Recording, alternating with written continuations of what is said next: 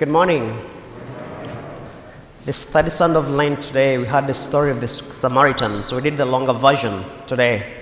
And uh, as you come to worship today, those of you have not really realized that Easter is coming very soon. So those are still thinking, oh, I'll give up something in Lent, better start now because time is flying. But I was visiting a friend who has a, a three-year-old daughter called Amy. So Amy is a very bright girl. So I was with Amy, and Amy was quiet, drawing up pictures, very, very quiet. So every, every time I was trying to try to talk, she would tell me quiet, because she was very concentrating on her picture. Then her mom yells, Amy, Amy. Amy is quiet, busy drawing. And then her mom comes down and says, What are you doing? Then Amy looks and gives her mom a face, says, Mom, Keep quiet. I am drawing God.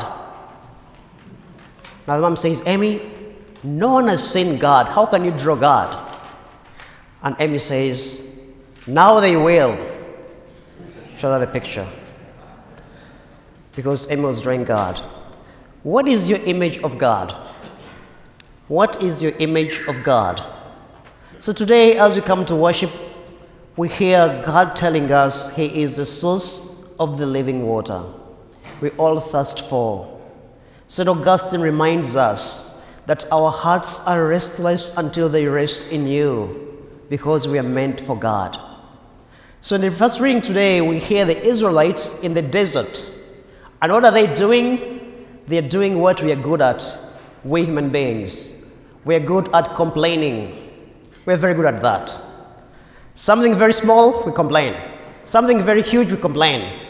So the Israelites are complaining, Hey, why do you bring us to die here? We're even thirsty.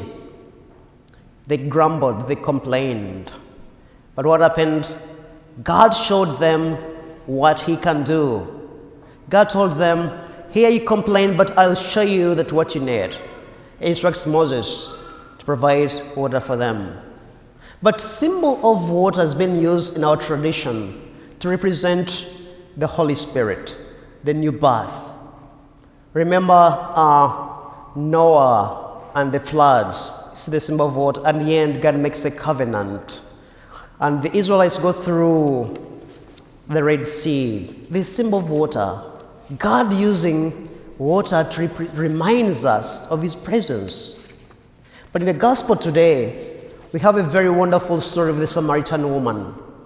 She comes to draw water alone, which is unusual because they used to go together as women to the well. But she's coming alone, and during a very weird hour of the day, during the day, around noon, because she thinks there's no one is going to be there. I can get my water and go back. No one is going to judge me. And who is there? There was a Jew. Huh? Jews aren't supposed to be in this area of our territory. What is he doing here? So Jesus asked her, of course, he, he breaks the ice, begins the conversation. Can you give me a drink? Woman says, You, a Jew, asking me, a Samaritan, is reminding him, We have nothing in common. Why are you asking me? Then Jesus changes the conversation and says, If you knew the gift of God. Okay, now Jesus gets her attention. But at the end of the story, as we've heard it, what happens? Jesus takes this Samaritan woman to a journey of conversion. She begins by telling, calling him a Jew. Okay, the conversion goes on there, calls him Sir, and end Messiah. It's a journey of conversion. Now, some people want to interpret this to say this woman was a prostitute. No, this woman represents the Samaritan as the people. Remember, the Samaritans used to be one of the Jews, but they intermarried. And once they intermarried, the Jews in Judah said, You're no longer pure Jews. They became enemies. And in the end, they couldn't go back to Jerusalem to worship in the temple. So they began worshiping in their area.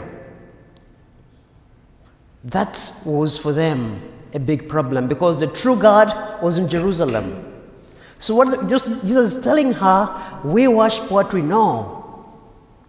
So what does it represent? It represents the different gods have been worshipping in Samaria, the wrong worship. But then Jesus directs the whole village to who he is as the Messiah, the true worship. So the conversation begins at the well and ends in their homes. Jesus is the wellspring of water, giving the Samaritans another chance to worship a true God. I have a friend of mine who was in Uganda and used to have a very bad life. And uh, in this life was kind of a gang, a gang style. And one time the, the cops cut them off, began, bullets began flying. Most of them died. He got some bullets in his legs, but he survived. After some time, he came and talked to a priest, and then his life changed around. And he told me that God gave me a second chance, and I'm going to use it. So that was okay. So he began driving a truck for one of the non government organizations carrying food from Uganda to Congo. Because, you know, in Congo there was war going on for so many years, people were starving. Because this particular area of Congo has, is filled with minerals gold, diamond, name it. So there's, also fighting all the time, fighting for minerals. And the poor people are starving and dying. So this man said, I'm going to do something good. So he began driving these trucks from Uganda to Congo, taking food and coming back. That's what he knew was doing.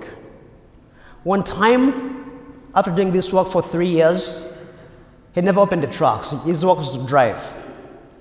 So he gets the flat tire, he stops, then tries to change the tires. Then he opens to see what he's taking to get up something.